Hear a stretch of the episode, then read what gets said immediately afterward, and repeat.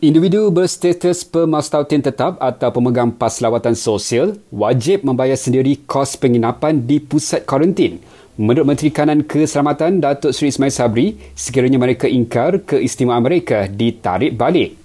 Mana-mana pemastautin tetap atau pemegang pas lawatan sosial jangka panjang ini yang berdegil untuk tidak membayar kos hotel dan sebagainya, Jabatan Imigresen diberikan kebenaran untuk mengambil tindakan terhadap mereka ini, termasuk membatalkan kemudahan imigresen yang dinikmati oleh mereka selama ini.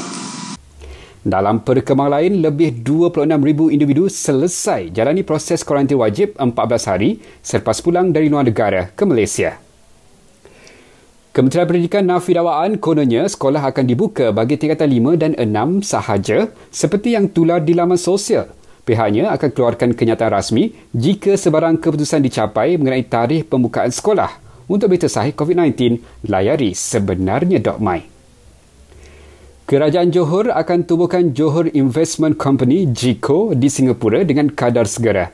Perubahan syarikat pelaburan itu bertujuan merancakkan ekonomi rakyat pasca COVID-19. Jabatan Veterina berkata, sampel ayam di sebuah kilang pemprosesan di Pedas Negeri Sembilan negatif virus COVID-19. Polis Kajang sahkan terima 2 laporan berhubung dakwaan Menteri Hal Ehwal Agama dipercayai ingkar PKP. Dan akhir sekali, ini peringatan untuk anda. Hapuskan berita palsu, semak sebelum sebar.